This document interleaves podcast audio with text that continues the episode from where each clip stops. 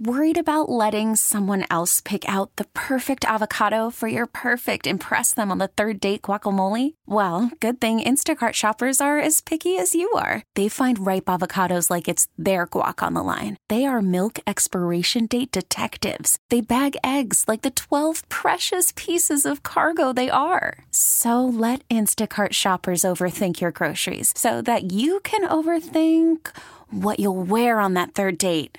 Download the Instacart app to get free delivery on your first three orders while supplies last. Minimum $10 per order, additional term supply. Audacy celebrates Mother's Day, brought to you by T Mobile. You can count on T Mobile to help you stay connected on America's largest 5G network. David, thanks for joining me. Hi, yeah, thanks for having me. So take me through this. I mean, essentially, we've talked a lot about, for example, the teachers union. That's a big one. And it looks like from the outside a money laundering operation sometimes. But take me through what your research has found, David. It's pretty close. So uh, what we did at the Commonwealth Foundation, we've we've known for a long time that unions are one of the most powerful political forces in Harrisburg. You might have to be in Harrisburg to know that, but it's plain, it's obvious. Every time that we were trying to get some reform done, a very reasonable reform in the House or the Senate, um, we encountered the same powerful forces every time. They were lobbyists paid for by some of the most powerful unions in our state. Um, so what we wanted to do was basically trace some of the money here and see what unions were, how unions were investing their political capital. And what we found was just over this past election cycle, 21 to 22, unions across the country spent about $708.8 million on overt political activities. And you're right, um, th- those political activities are predominantly liberal causes. Mm-hmm. So, um, and uh, we broke it down into two categories, and we looked just at the four top unions, um, the two teachers unions, the National Education Association and, and, American Federation of Teachers, and then two of the biggest um, state, and county, and municipal unions, AFSCME and SEIU. Just looking at those unions, uh, we broke down into two categories their political spending. First, using PAC dollars. This is overt political stuff. Usually they're giving it directly to a candidate. That's pretty easy to track. What's never really been tracked before is the remaining money. They actually use membership dues, dues that teachers pay, dues that, you know, county clerks and social workers pay. Mm-hmm. They take that money and immediately send it over to a super PAC to political organizations that use that money for equally political activities, but it's very hard to track. Um, they're spent on uncoordinated expenditures that don't show up in FEC reporting. Now, it does show up in some of the documents they file with the Department of Labor. So we went through all that.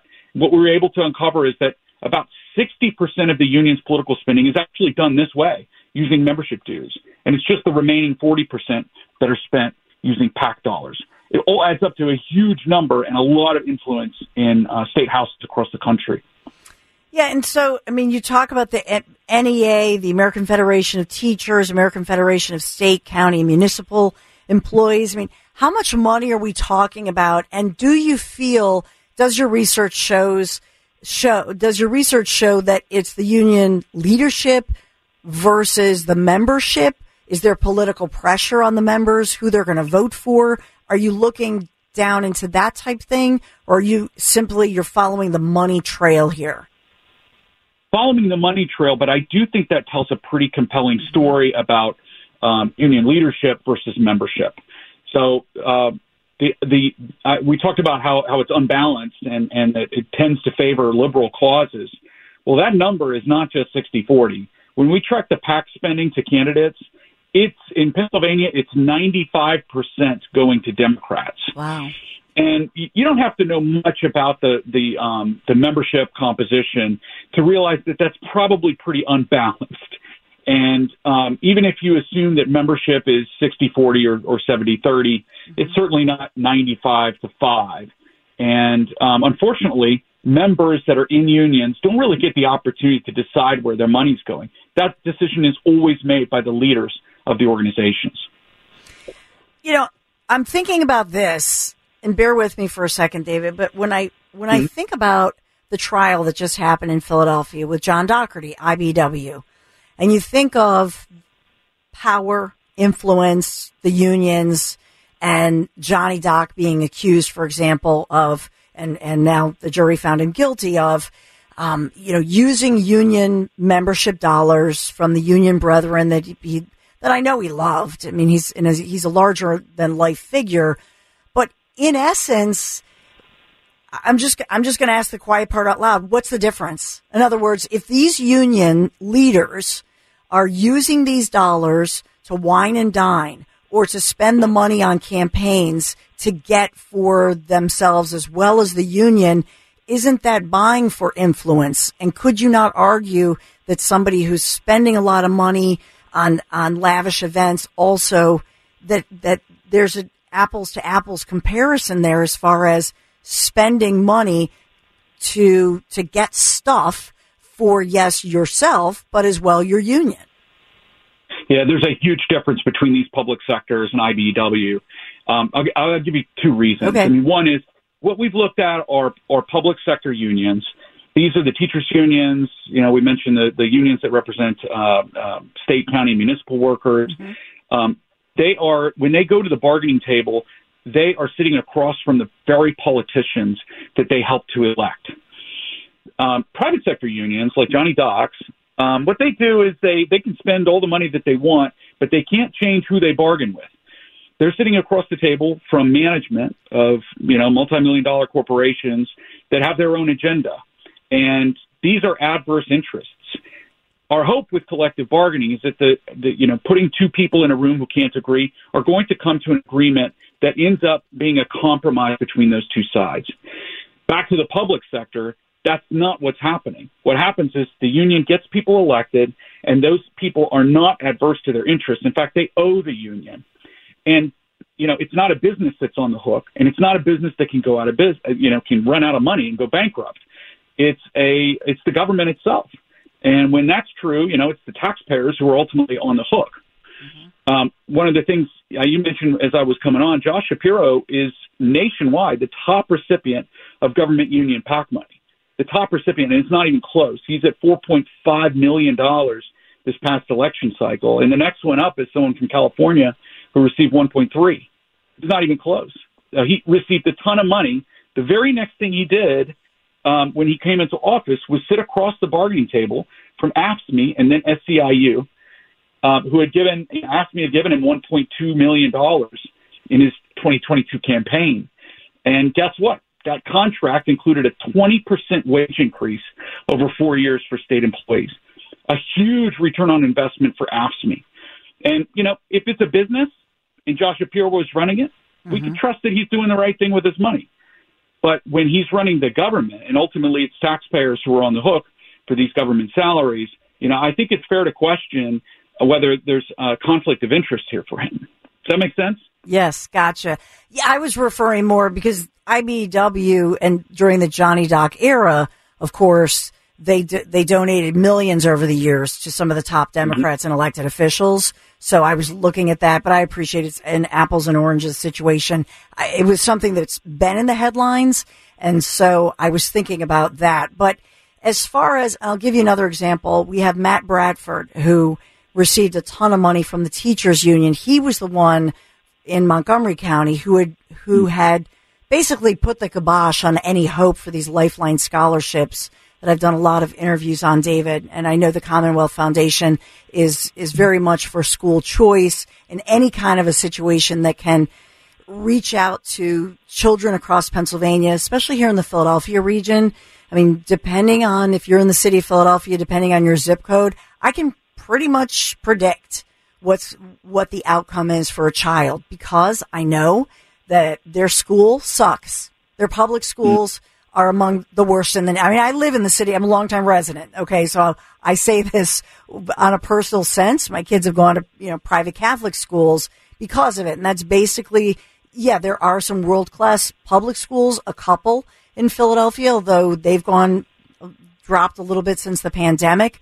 But ultimately, you know, I think about that and I think about the fact that, for example, Matt Bradford in Montgomery County, when, when he put the kibosh on that, nobody's surprised because he was funded by the teachers union. They're against any kind of school choice. That's yeah. the kind of thing that you're talking about. Yep. Yeah, so they've got influence certainly with Josh Shapiro, but you could argue, given that Josh Shapiro's been open, the idea of vouchers. He promised and, on it. He he went on Fox News of all places and said mm-hmm. that that was his campaign promise. Well, if they can't get him, you know, they they've gone after every single House member, and it's clear that they are the most powerful force against school choice in Harrisburg. And you know, where's the money coming from? Ultimately, it's coming from members' dues. So, what's what's the remedy here? In other words, first of all, you mentioned that some of these are not. There's not a lot of transparency. That's a problem. But what ultimately, what's the remedy with um, these kinds of donations and how mm-hmm. they influence the elections and the elected officials? Yeah, one is transparency. Um, it's a great question. I, I think um, this report is one step towards that. I think it's important that members know that their dues dollars are ultimately spent on politics and that they have the choice to, to withdraw from that um, from the, from their ha- having to fund these issues. Um, and then second, uh, I think there are broader reforms that we've pushed for in the past and been adopted in other states that would work really well in Pennsylvania. One is called recertification. Recertification would basically allow union members to vote on whether to keep their union in power. And that would be an important thing because right now there's no such uh, opportunity. We looked one time at the um, Philadelphia Federation of Teachers, who came into in uh, became the union for for Philadelphia school teachers back in the 70s. We looked at whether any of those people have who voted for them originally in the 70s are still there, and we found one librarian. She's probably since retired. Mm-hmm. One librarian that had been there for decades. Um, aside from that, you know, no one in the school had actually had an opportunity in the 70s to vote on whether to be represented by PFT. And PFT, I've got to tell you, we've gotten so many complaints not just about their political power and the way that they exercise it, but about their aptitude as a union. They're just not the greatest union in the world. And um, what would what would really help them to remain focused and become perhaps a better union is to remain accountable to the teachers in the school district. If they had an opportunity to vote, you know, just like you would do for your senator or um, for your House member, you know, that would that would at least be a small step in the right direction. And I don't care if it's every two years, every four years, or every ten years. It'd be better than what we got now. Call from mom. Answer it. Call silenced. Instacart knows nothing gets between you and the game. That's why they make ordering from your couch easy. Stock up today and get all your groceries for the week delivered in as fast as 30 minutes without missing a minute of the game. You have 47 new voicemails. Download the app to get free delivery on your first three orders while supplies last. Minimum $10 per order. Additional terms apply. Audacy celebrates Mother's Day, brought to you by T Mobile. You can count on T Mobile to help you stay connected on America's largest 5G network. Baseball is in full swing. NBA playoffs are heating up, and your NFL team is gearing up for training camp. Listen to the latest on the teams you love here on the Audacy app. The biggest sports radio stations in the country, providing unrivaled local coverage of their teams, all in one place. Exclusive interviews with players, coaches, and team executives, streaming live and always available on demand. Stay in the know with your favorite teams right here on the Audacy app.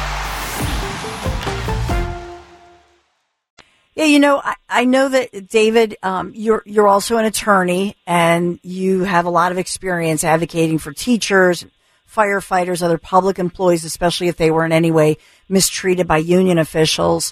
I, I think of yesterday with the huge news conference there. The president was here, Shapiro, the governor was here, as well as Mayor Jim Kenney. I thought about the firefighters and how many of them used to call him to my show actually during COVID and say they were being forced, for example, to take an emergency COVID vaccine, didn't want to. A lot of first mm-hmm. responders, police, fire, etc., for religious reasons or their own personal reasons, they did not want, you know, they did not like the COVID policy, but they were forced out. Where is, I just wanted to ask you, where is that? Because I know there were some lawsuits back and forth. I think that we no longer have that policy. But what about those who lost their jobs amid the, these COVID policies that were among the strictest in the nation? Yeah, I'm not sure what it is okay. in Philadelphia. A lot of them are getting their jobs back. You know, New York City was uh, um, especially egregious on these issues, and they relied just as Philadelphia did on the unions to basically get the members in line and get their get their vaccinations. Um, you know, a lot of this is fizzling because vaccinations didn't turn out to be a cure all. Mm-hmm. Um, uh, on the other hand, there were a lot of people that were hurt in the meantime. I, I'm telling you, nationwide, many of them are getting their jobs back, so that's that's good. Yeah. But um, but a lot of them did sense that the union, who pretends to be on their side, turns out to be in league with the with the uh, with management often. And you know, even if they're not, it's unfortunate that unions have to create a one size fits all. That's how it works. They they come to agreement on a collective bargaining agreement that's supposed to manage everybody's working life. When the reality is, we could probably have more flexibility in our jobs without a document like a collective bargaining agreement. Yeah, it's true. I've often commented, David, that whether it's Congress or whether it's um, in Congress, there's no HR department, right? It, mm-hmm. it seems like they have fuzzy policies with with things like this that you're talking about, whether it's our state capital and our elected officials here in Pennsylvania or to the point of these unions, these union members, other than hiring a lawyer, who do you go to if you, if you ultimately, I mean, other than you, David Osborne, but uh, who do you go to? There's, is there a state watchdog group that you actually could go to and they would be an arbiter that is fair and balanced that you could trust other than the union when you're in a union? Yeah. Well, some people go to, so you know, if they're uh, mistreated by their employer and they're a civil servant, they can go to the civil service, you know, and, and, uh, get some relief there. But ultimately, I'm sorry to say it, it takes lawsuits. That's the yeah. language that the unions speak. So there is an organization um, that uh, I helped to build. Uh, it's called the Fairness Center in Harrisburg. It's an organization that's a public interest law firm. That means that they represent people for free. And um, their specific focus is on helping those who've been hurt by public sector union officials. So it, the narrow space that we're talking about right now if we've got you know a union member or uh, a public employee who's listening and who um, feels that their union hasn't represented them well, the first place I tell them to go is the Fairness Center. It's a fantastic organization. And as far as common ground on educational funding, this is a great read. I'll just point out the Commonwealth Foundation.org. If anybody wants to read about this, and I think that the Commonwealth Foundation um, it's originally published in the Mercury, but you had reposted it there. It's a great article about what's going on in the Pe- Pennsylvania legislature, but they, it looks like they're trying to push for common ground on education funding, especially mm-hmm. post pandemic. Eh, do you have anything that you can enlighten us as far as that goes? Well, you know, it all goes back to that decision yeah. um, by the court that, that we've got to invest something in these um, in, in, our educational system. Uh, but I, I have to say the answer is not money, and the court didn't say that either. They didn't say that we had to increase our funding for the educational system. What it directed the legislature to do is to go back and reconsider how they're doing education, you know, from the beginning. And one of the potential answers to that question is to provide more choice. Um, the, there are plenty of Democrats who I could get in an office setting to admit that school choice would be one potential route to fix this. The problem is when they get out into the legislative body and the unions are listening, they change their tune completely. That that's the first thing that we need to fix. Amen. Well, I hope that you go to the commonwealthfoundation.org. You, you have a great site, David, that I know that, that you believe in the Commonwealth Foundation and what you're doing, talking about fairness, independence, transparency. These are huge, important issues that I could I could you know listen to you all day talking about, but sometimes I I I just feel like in a in a day, six hours live in a day, David. I'm talking about the maybe the problems and the bad news. I would say I'm always thankful for people like you and the Commonwealth Foundation because what you're doing is you are yes putting a light, shining a light on these issues, David but as well, you're proposing some answers, not just transparency, but talking about the issues, educating people on what is going on here with great detail. I just so appreciate what you do as well as what the uh, Commonwealth Foundation does. Well, thank you. I appreciate coming on. Absolutely. Well, until next time, David Osborne, really appreciate you. CommonwealthFoundation.org. Thanks, David. You too. Thank you. Hey, Rob Bradford here. I have set out on a mission with my good friends at FanDuel to prove what I have known for some time baseball isn't boring. Now I have a daily podcast to prove it with some of the most notable people in the baseball world screaming baseball isn't boring from the mountaintops or at least agreeing to come on our show. Players, managers, GMs, and yes, even the commissioner of baseball, Rob Manfred. It has been a constant wave of baseball's most powerful voices. So join the revolution. Subscribe and soak in Baseball Isn't Boring. Listen on your Audacy app or wherever you get your podcast. You'll be glad you did. Audacy celebrates Mother's Day, brought to you by T Mobile. You can count on T Mobile to help you stay connected on America's largest 5G network.